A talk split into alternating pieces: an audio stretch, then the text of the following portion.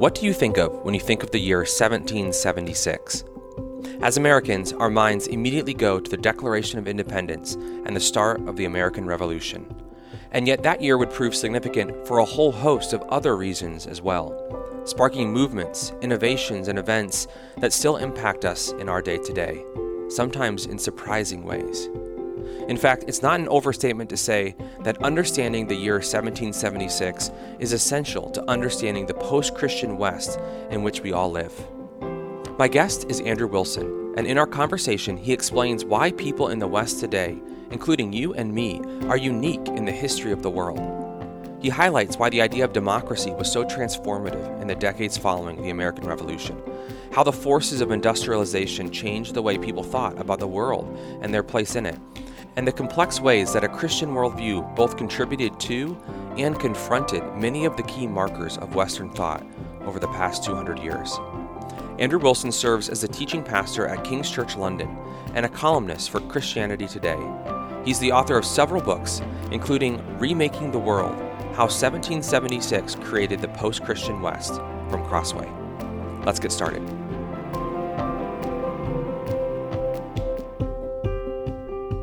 Andrew, thank you so much for joining me on the Crossway podcast. Yeah, thanks for having me. It's great to be with you. So, the title of your remarkable new book is Remaking the World How 1776 Created the Post Christian West. So, I want to jump in with the main question in just a few sentences.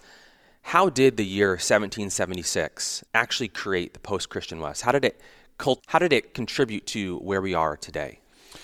So, the year 1776 has a whole bunch of remarkable developments taking place at the same time, which I think, that, and those those developments, I choose seven, and I think that those seven things are what is most distinctive about the modern world, and not just in its leaving behind of Christianity, but in our economic, technological, globalized, rich, democratic, post-Christian kind of world that, that the developments which brought us to that point, and I bring back out seven globalization, the Enlightenment, industrialization, enrichment, democracy, post Christianity, and Romanticism. And those are big words, and we can unpack that a bit in this conversation. But that those seven developments all go back in some way to key events in 1776, which is like one of those sort of it's like a fulcrum or like a pivot moment in the history of the West where a whole bunch of sudden change, much of which has been hundreds of years in the making, of course, but there are key events in this year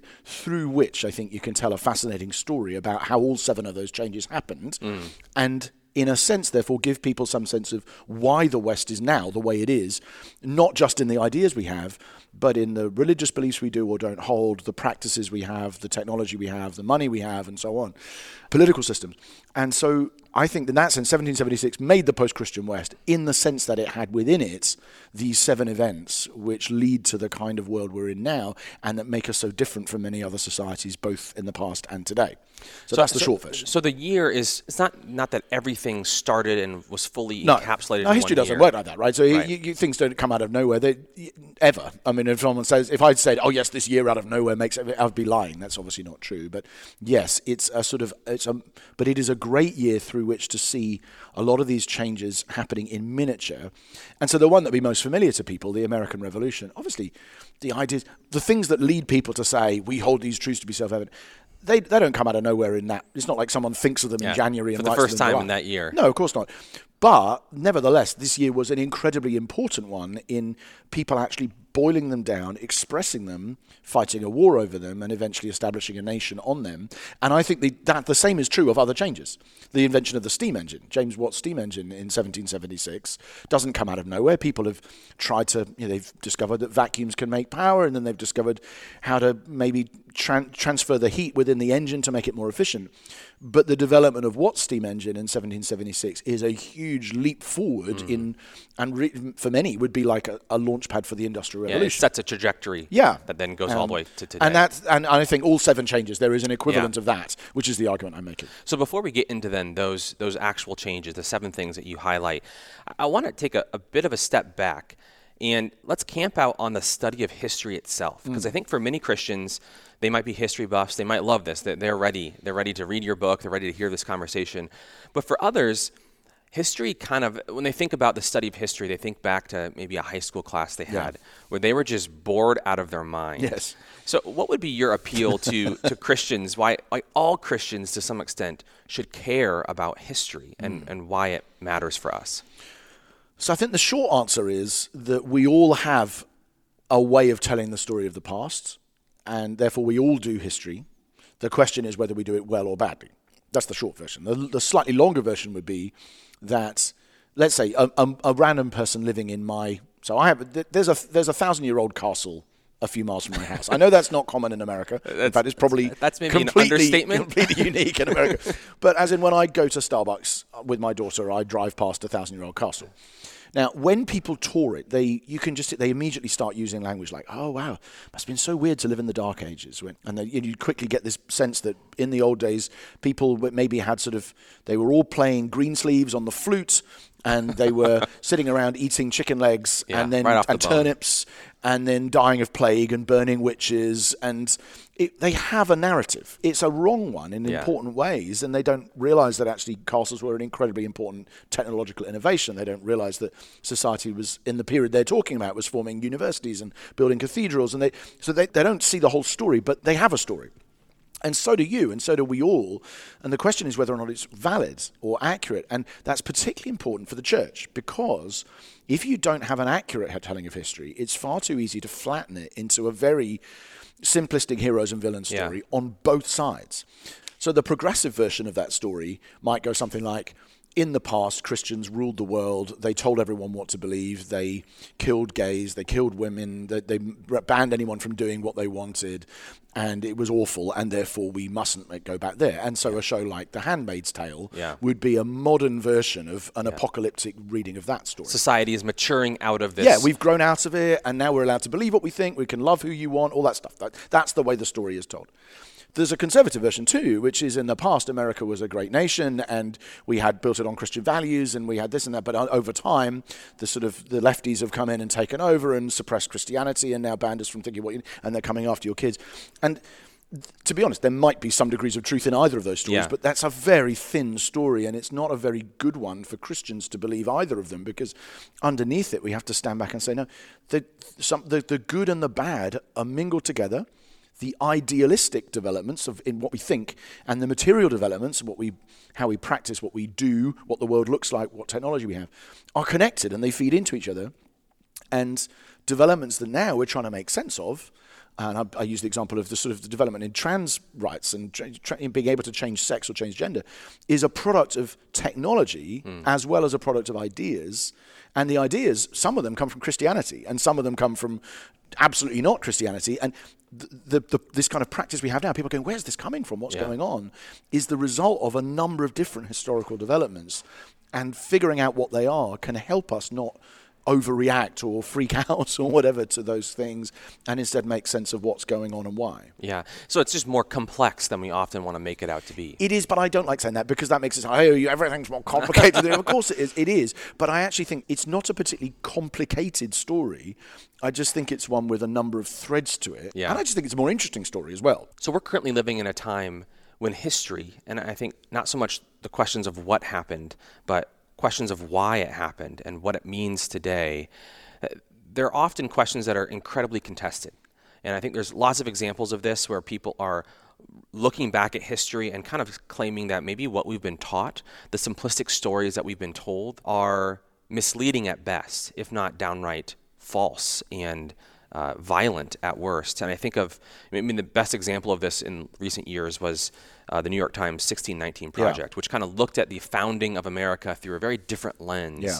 and then and traced that throughout the rest of American history. What do you make of that characteristic of how history is often done today? And how do you think, uh, how did you think about your own book in light of that?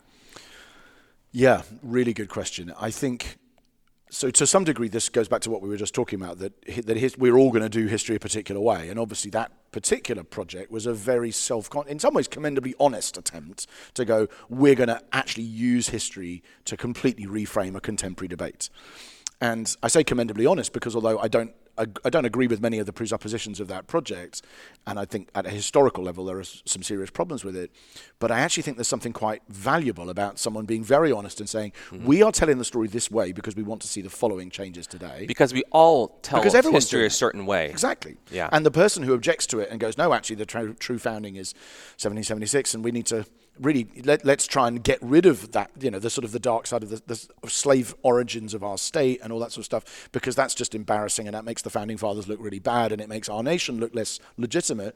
They're also doing history to try and get a modern result, and it might be just as inv- invalid as a reading of what actually happened. Hmm. And so I think there's something commendable about saying, he's, he's pre- I've got some presuppositions here. I think we're doing that doesn't mean every view is as bad as every other view. It just means that you say, I'm being honest about the thing I'm interested in and where why I'm telling this story. Yeah. But then can go back and say there are some readings of these sources that are more or less valid than others, and you can do a serious study in the life of I don't know Cotton Mather or Jonathan Edwards or Thomas Jefferson or Ben Franklin, and go. You can reconstruct what they believed from their letters and the things they did and said, and, and say. These are com- this is a complicated person, and if we're looking at the issue of slavery, say, and these are the things that they did and said, and there's an inconsistency here, and they seem to seriously have believed that, and nevertheless done this, and we have to make sense of why that would be true. And you get that in George Marsden or Thomas Kidd or these historians who try and drill into some of these guys mm. and go, what's going on there? How can someone possibly own this many slaves while saying Yeah. all people are created equal?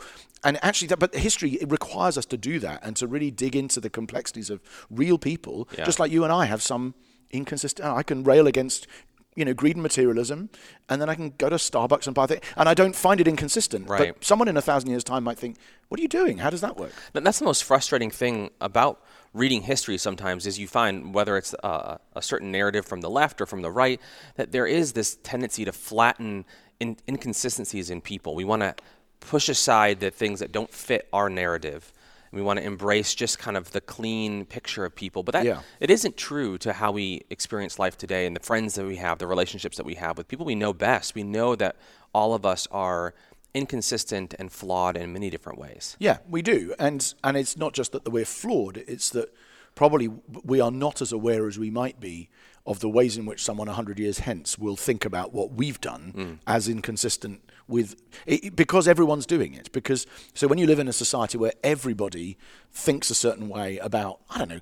Our attitude to the natural world. It's quite conceivable that my great great grandchildren will find the fact that I ate bacon for breakfast this morning completely inconceivable and inhumane. How We had a you- whole conversation we, about we've already talked about bacon. types of bacon. But but they might like they might go.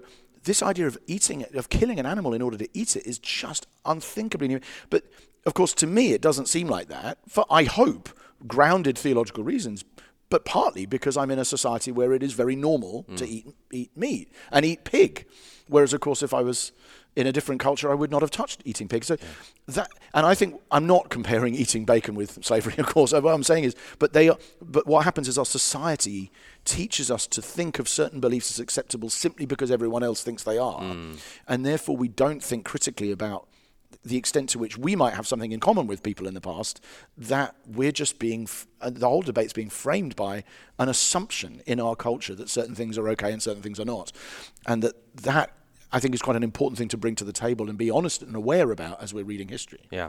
So you structure your book around an acronym, Weirder. Yeah. Uh, where did you get that? And I wonder if you can just walk us through briefly what each letter stands for.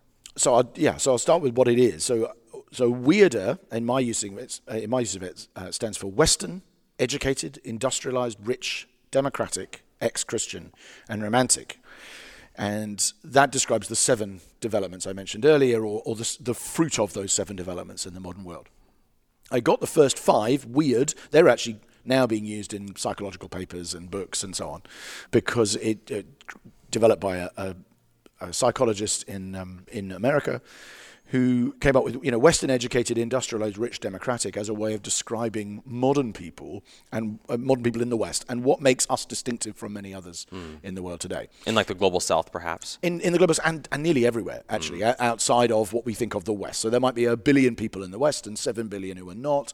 Most of those 7 billion are not to the same degree that we are weird in those ways. And they came up with he came up with it and others have picked it up because they found that they were doing psychology experiments on American students because they had plenty of time, no money, and were hanging around near psychology psychology research faculties, and as a result, the the findings they got from studying them, they realised were completely out of step with the way most people in the world thought, but mm. they assumed they were just normal. And so it's a good way of saying these, these we are weird by by virtue of having this conversation in the way we are in the room we are. We're very unusual relative to most people.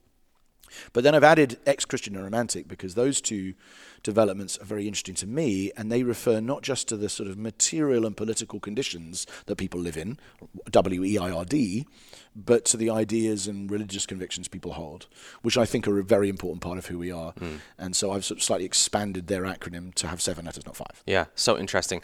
And obviously, we can't get into all of them in this conversation.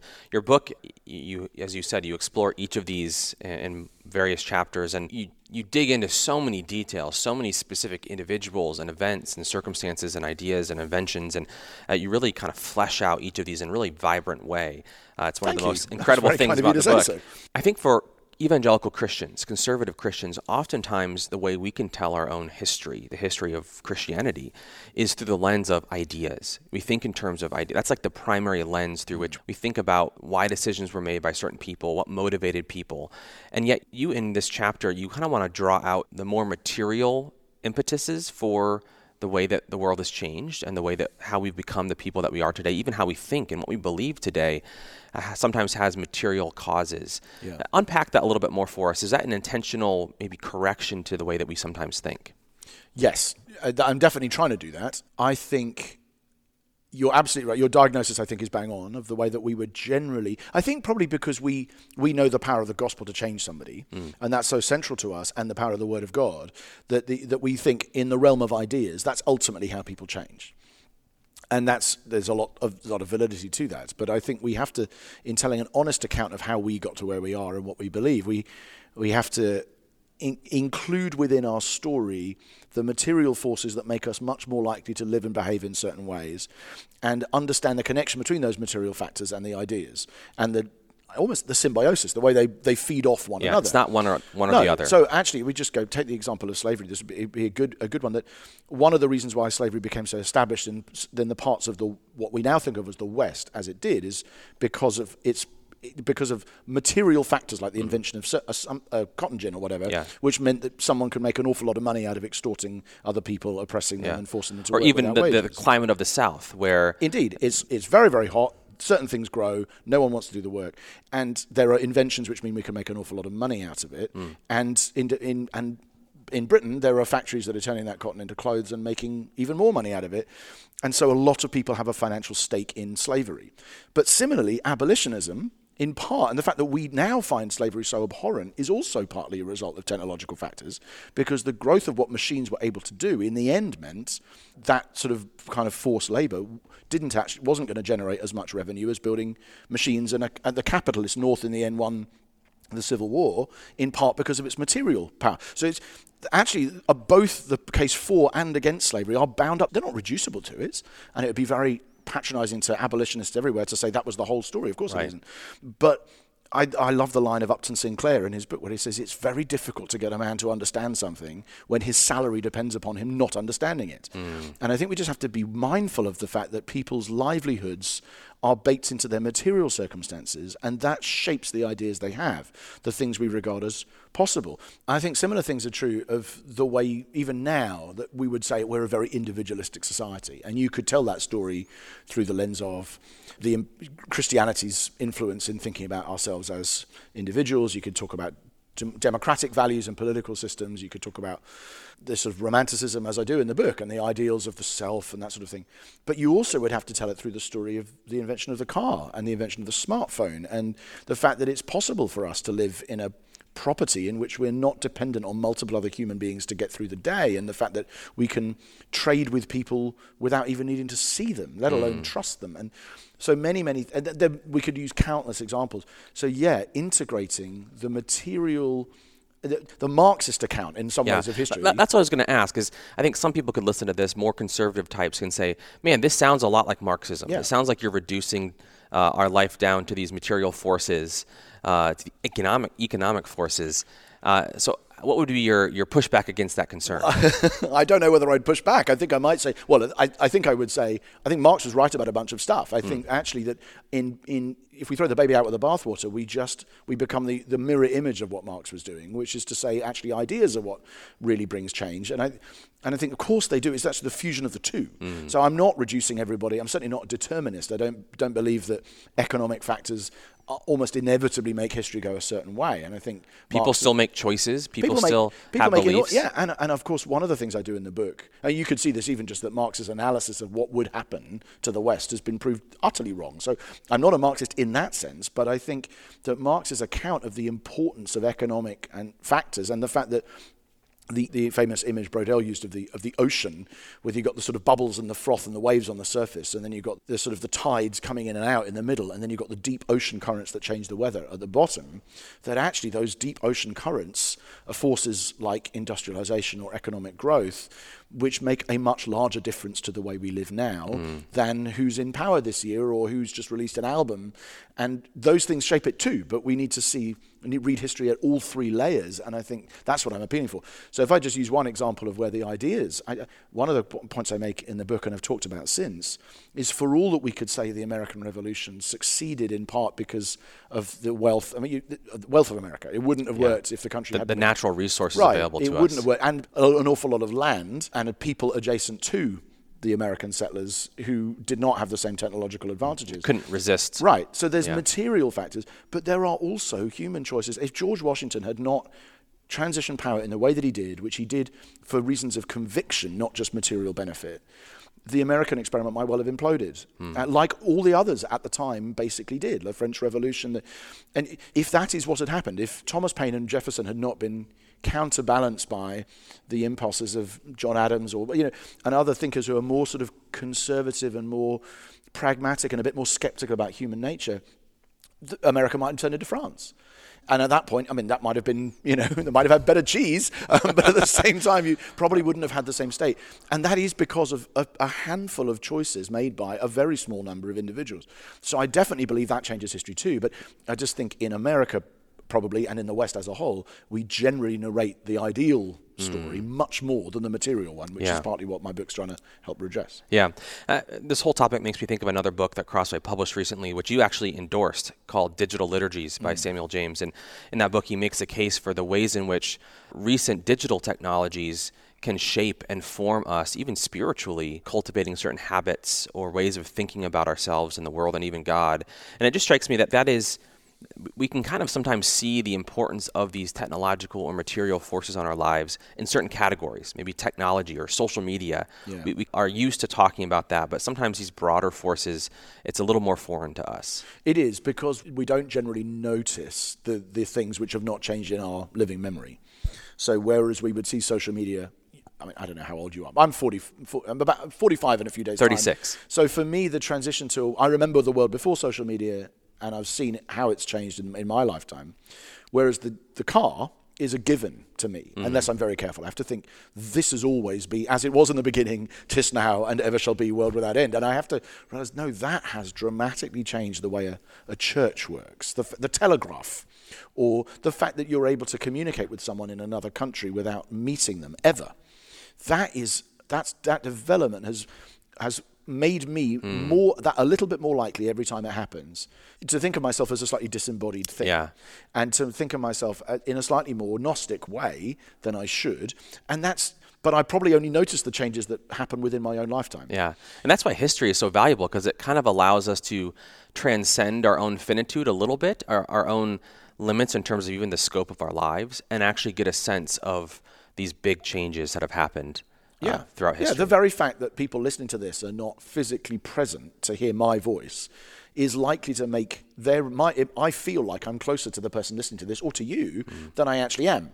And that kind of thing makes people think about relationships and churches and families in subtly different ways, particularly when those developments are amalgamated over many, many years. And so, yeah, it can be helpful to stand back and say, this is not how, even today, how most people live their daily lives. Yeah. They might have phones, but their, their wider sense of community is much more embedded in bodies and places and limitations than ours is. In a way, of course, I, I would say or it's almost the opposite of what you just said about transcending finitude. Re- reading history reminds us of that finitude mm. because it says that the sense you have of being able to transcend your finitude is an illusion created by technology that makes you feel like you're doing it when yeah. actually you're not. So I think it can be helpful if you almost put someone back in a peasant village in the 14th century and say, right, okay, what job are you going to do? How you think? Well, there's only one thing to do. I'm going to I'm going to I'm going to farm. I'm going to grow some wheat. I'm going to own an animal. I'm going to tr- feed my family. And suddenly your sense of destiny and ambition and mm. empowerment would disappear, not because the ideas have gone anywhere, but because the, the material factors have changed. Yeah. Uh, let's talk about another uh, topic that you hit on in the book that is uh, near and dear to us as Americans, and that's democracy. Uh, we just democracy is one of those assumptions that we just kind of have because that's all we've known, and it is so close to the center of the American ideal of what we view as central to what it means to be an American and to live even in the world more broadly. Uh, and in the book, that in 1775, a year before the American Revolution, there were no democracies in the world. However, after America, and in particular Washington's decision to step down and to cede power to the next generation, so to speak, uh, we started to see democracies pop up all over the world. And now, even even uh, less than democratic countries like a North Korea will will stick democracy, democratic in their name, almost as a hat tip to the the importance of the idea, even if they're not actually living it out. Unpack that a little bit more in the way that democracy became a really important force. Yeah, so I think what's compelling about American democracy in the history of the last 250 years is not the fact that every country's become democratic or even the fact that there was no democratic form of government before it because there were lots of experiments in consensus based decision making in you know in ancient Athens in you know in actually in parts of medieval Europe in all sorts of city states that operated a bit like that in parts of what we now think of as Latin America in some parts of Africa. So there's lots of precursors to it. But the distinctiveness of the American model is that people now think of the, both that the government is based on the consent of the individual members who, who share it, and obviously that who counts has been a massive part of the American story. Mm. The, you know, it, it, wasn't anywhere near a majority of the people who when, gets that voice, right? but nevertheless, the sense that governments are based on consent and that in, uh, over time that individuals get to choose, both of those assumptions, which are integral to the way that your government functions, have become deeply embedded in Western culture, even when people aren't talking about politics. So the idea that I might have a voice to give the boot to the president of a company who did something that I thought was scandalous, and that if I was a shareholder, I ought to be able to get rid of them, that their leadership is not a given. It's something that I have a voice in. Mm. I can I have a say. It's based on my consent. Yeah. That that would be true in my church. That would be true in, in conceivably even in a family and in institutions which historically were never remotely democratic. But we now assume institutions are accountable to the individual choices of their constituent members, and that those members, if they don't like what the leader or leadership is doing, can give them the boots. Those assumptions, I think, are the really long lasting legacy of American democracy because it's not just about a system of government. It's the fact that the whole society is almost powered by choice. And of course, consumerism mm. is just an extension of that into the commercial sphere. Um, so, but we see authority as as fundamentally a, a function of the majority. We, yeah, we do, and we see it as therefore. But but even then, if the majority were all to to vote for something, um, or were all to affirm something in something like a referendum, which is uh, in my in our nation recently was obviously a big couple of huge kerfuffles yeah. about that. That actually you end up almost posing a moral problem for politicians because they say, well, we've been elected in this democratic system, and we think the people should choose to do X, but the people, when actually all polled, very narrowly voted to do Y. But now we, who've been put in charge, have to implement their decision, even though we don't agree with it, and that causes problems for seven or eight years because where exactly does the democratic legitimacy lie? Mm. And so the whole culture is shaped by this belief that each individual has a choice to make, and again, we now almost think that that is just staringly obvious. Yeah. How else would you do it? But Even as Christians, we can almost assume, like ah, that, uh, as American Christians, conservatives, we can almost think, is, is it biblical? Like, is there a Bible verse somewhere that talks about this? It's just so it's so assumed. Yeah, it is, and that's particularly true if you're a Baptist. I expect because because genuinely, I think even that there, that there is different kinds of church polity are more or less likely to yeah. almost.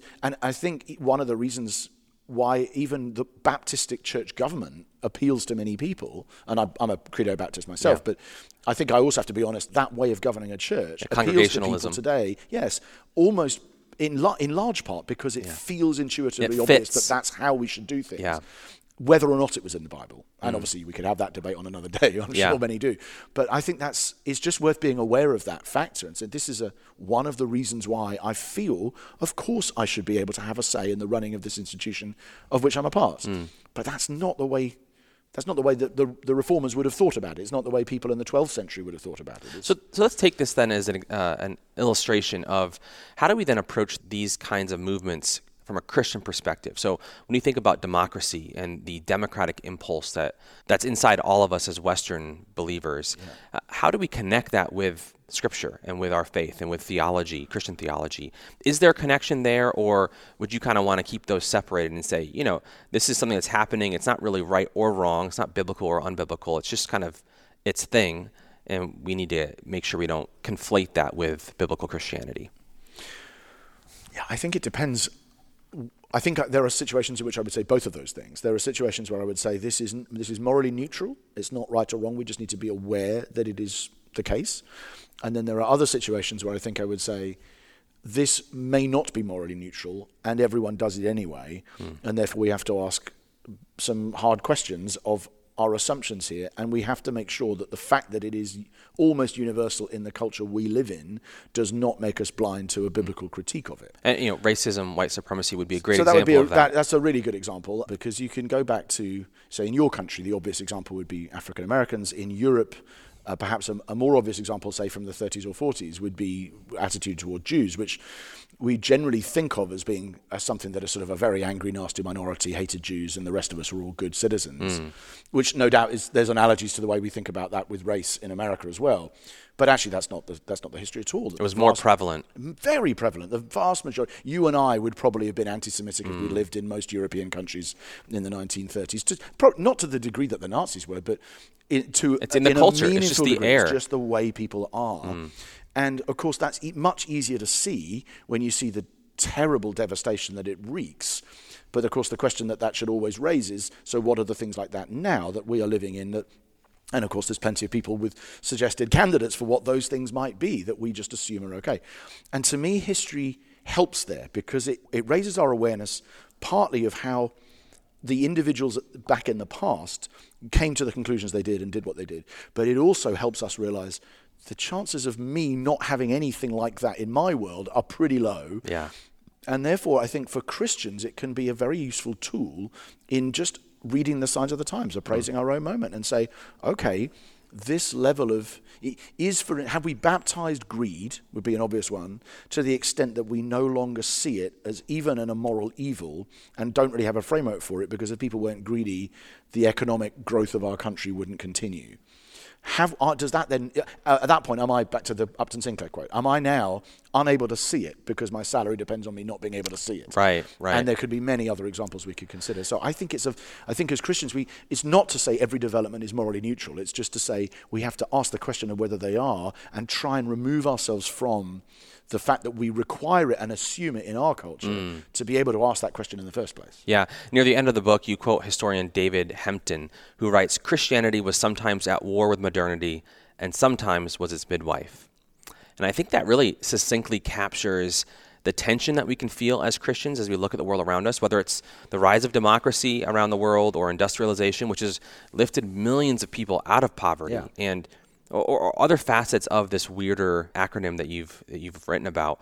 I don't think you'll find many of us who would say, "I want to go back in time before these things happen." Right? We don't we don't want to undo all the progress, and yet we can also we know that some of these same forces have contributed to many social ills, many bad things about our culture today. And so, how do you make sense of that tension in your own mind? That that some of the things that this weirder world has produced are things that we would celebrate as Christians, distinctly as believers, but many of them, the same forces, produce things that are really antithetical to our faith. Yeah, I mean it's a very basic feature of the of the world God made, isn't it? The, you, you have you know beautiful garden, in comes a snake. Jesus says the kingdom of heaven is like you know wheat that's growing, and then someone comes in and sows tares among them. And he said, "Do we cut them? Do we rip it all up? No, no, no, because then you'll damage the wheat. No, you, you let them both grow, and then at the judgment they'll come in and be mm. separated. And I think that dynamic, which obviously is talking about people in the kingdom in Jesus' story, but that dynamic of wheat and tares growing together is is applicable to two things that are very important in this conversation. One is to almost new developments which have this good outcome and this bad outcome, and how do you separate them? You can't. But also to individuals, as we've been talking about. So you think, well, no, this this motive, this how, how do you make sense of George Whitefield's response to slavery? How do you make sense of, oh, and any number of people we could go. Some of the people I even commend and lift up in the book uh, as Christian responses, but then, but how do you make sense of the fact that they then did this over here? Mm. That actually that wheat and tares, we should be expecting that, and that our anthropology is like that, and that our understanding of historical developments is as well. So with economic and industrial growth would be is the obvious example to use. We have to see that many of the things that we really want from the great breakthroughs of this kind of period inextricably related to many of the developments we didn't want, and the fact that Christianity is harder to practice and families have got smaller and people are less religious than they were is driven by many of the same forces that brought us longer life expectancy and greater economic prosperity. And you probably you couldn't undo them even if you wanted to mm. but e- even if it were somehow possible to do it should you? Well i don't know. How, how many you know how many hospitals compensate for hiroshima and all those sorts of moral questions you have yeah. to ask. You say well in the industrial developments that led to this also led to that. And we are not in a position to play God and f- separate them from one another. Yeah. But I think being able to see the, yeah, as the word you used earlier, the complexity of how those things are related and how they are related even in a human person is an important part of doing history well and thinking wisely about many of the trade offs you have to make in a modern society. Mm. So I think it goes without saying that many conservative Christians today, theologically conservative Christians, probably feel at times anxious about the future, anxious about our place in a post Christian world or a post secular world, as you prefer to say. Um, and we kind of wonder where is all this going to go? Uh, will we increasingly feel out of step uh, from the broader society around us? I wonder if you can put on your prophet's hat a little bit, and you've, you've looked at the history of the world since 1776, uh, going back before then. But what do you see in the future? What's next? Yeah, I don't really have a prophet's hat, or if I do, it doesn't work very well. it's a little bit, a little bit random. I, so, I obviously I don't know. Clearly, that's that goes without saying. But I think some of the questions that I I wrestle with are where some of the seven developments I've traced in this book, where they go when their limitations are exposed. So industrialization, the obvious challenge, the obvious things would be sort of the environmental pressures, yeah. right? So when and obviously your country and my country are in different places on and a Christian in my country and a Christian in yours are probably in different places on what sort of obligations Christians have with respect to the natural world, in part because of geograph- geographical factors and how mm. big your country is and lots of things. But that would be an obvious where industrialization goes. Does this go backwards now, or is do you actually reach a point where you can sustain this level of economic? And that's and that's probably true for all the different. Uh, exactly, it is with all of them. This is this is just a one obvious one. But if it genuinely would mean that people get significantly poorer to make sure that we preserve the planet so that people in this country over here don't get flooded, would people make that decision? Or would people say, in the end, that's your problem, you live there, we live here, and we're not going to giving up our, whatever, our hot showers or our packaged goods or whatever? But you get the same with all of the others. You get the same with economic growth. What, what happens if economic growth, of course, is not an exponential curve, but it's more of an S curve? It comes up and then it flattens. And societies reach a particular point, and maybe that's the point that Western nations are reaching at the moment since the financial crash, where economic growth is a shadow of what it once was, and it never gets back to mm. the boom years after the war or whatever.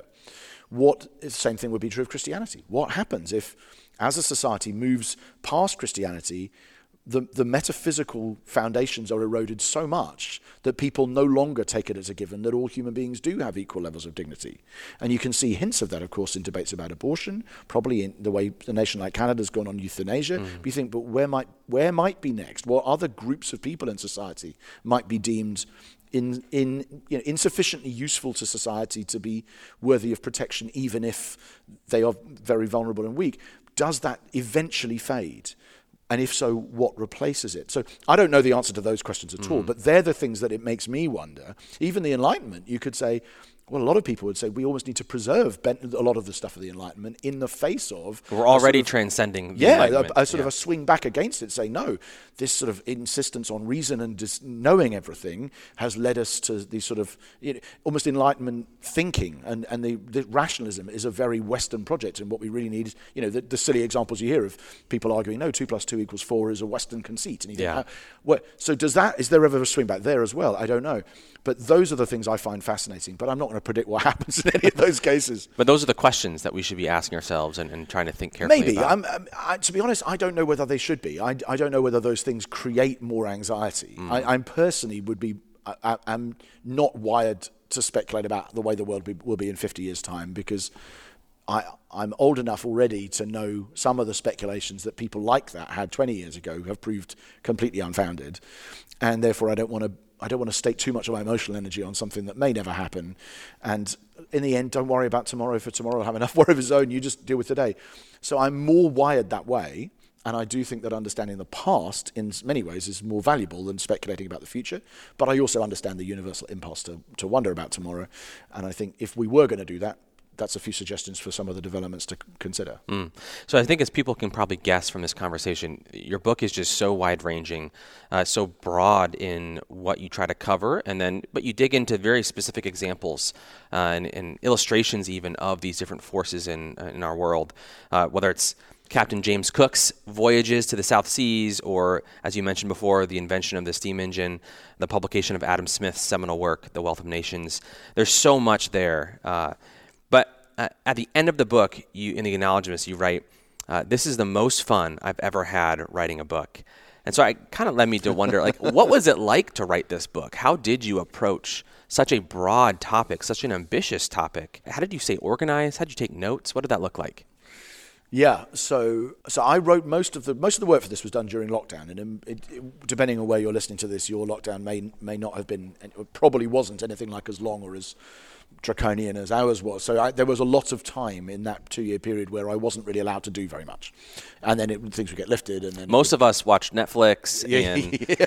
but, but I think Sam Allberry, who I think is on one of a, a, show that you got either just soon before or soon after this, I remember him saying, "Yeah, at the beginning of lockdown, I, I, I said well, I'm just to learn a foreign language." and I just totally didn't. So that was my resolution, and it totally failed. And I was like, yeah. So no. So for me, it was incredibly helpful to I, I, I, hated lockdown. I was I'm really not a fan. I'm an extrovert. I love people. I love physical contact. I hate, I couldn't stand it. But the, one of the benefits was that I got a lot of time to work on this.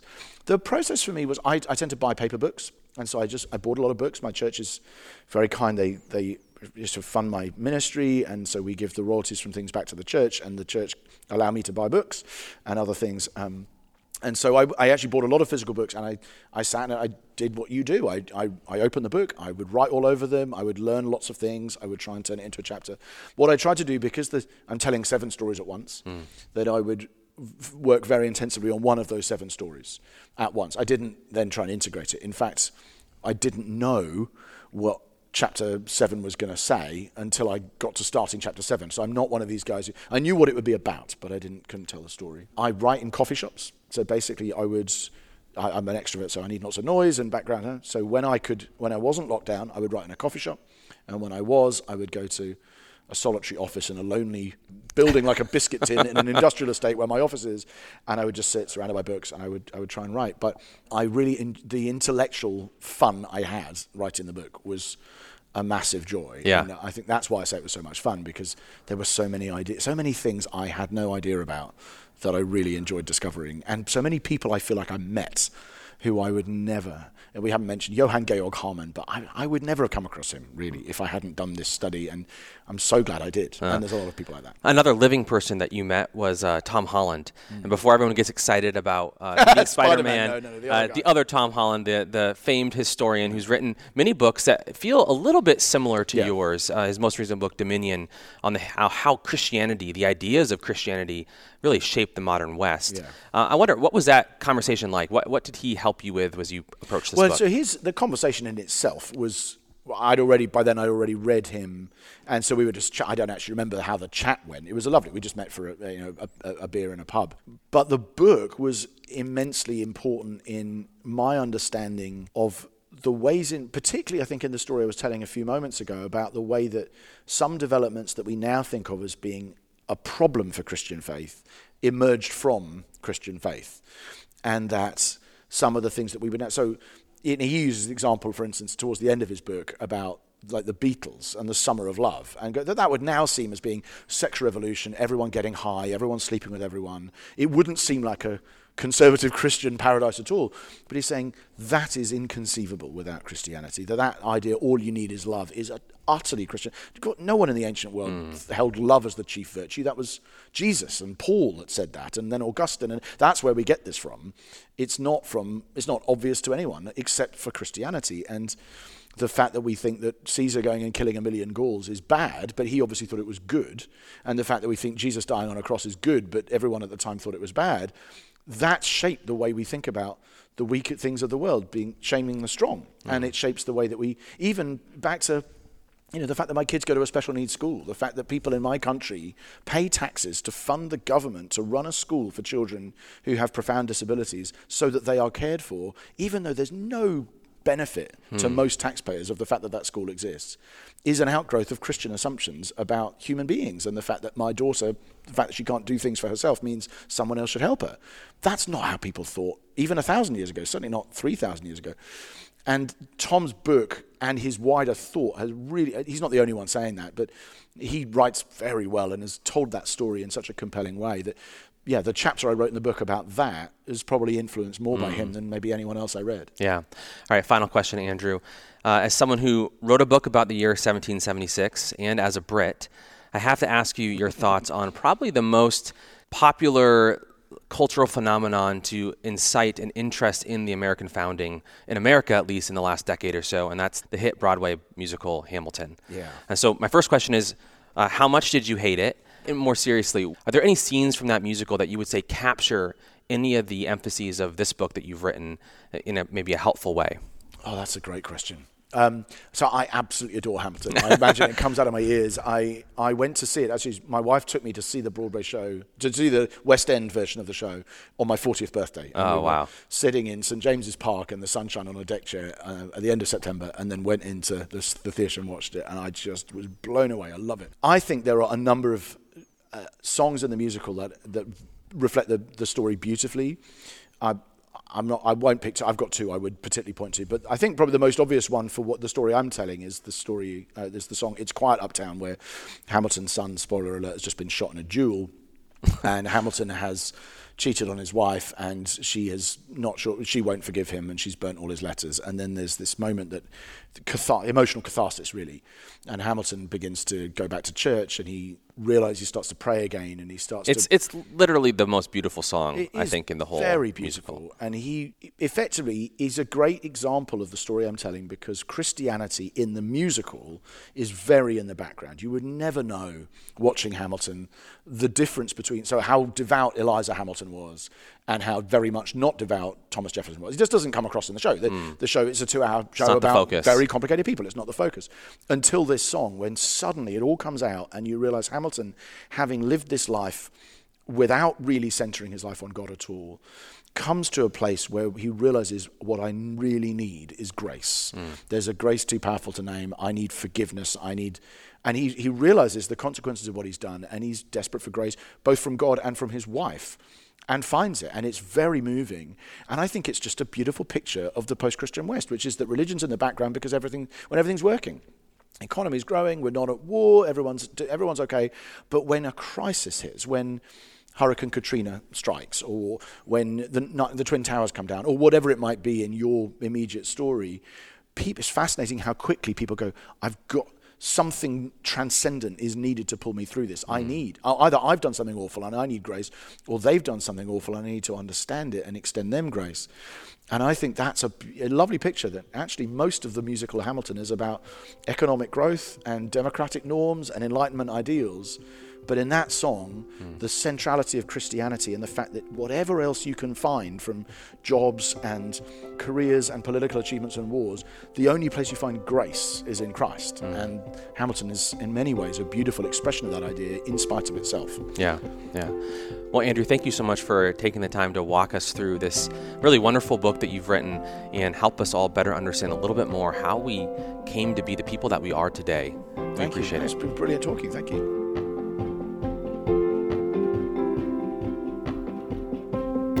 That was Andrew Wilson on the year 1776. For more, be sure to check out his book with Crossway, Remaking the World How 1776 Created the Post Christian West. Pick up a print copy of the book for 30% off, or get the ebook or audiobook for 50% off directly from Crossway by visiting crossway.org/plus. For more audio content like this, subscribe to the Crossway podcast on Apple Podcasts, Spotify, or your favorite podcast player. If you enjoyed this episode, consider sharing it with a friend and leaving us a review. Crossway is a not for profit Christian ministry that exists solely for the purpose of proclaiming the truth of God's Word through publishing gospel centered content. Visit us today at crossway.org.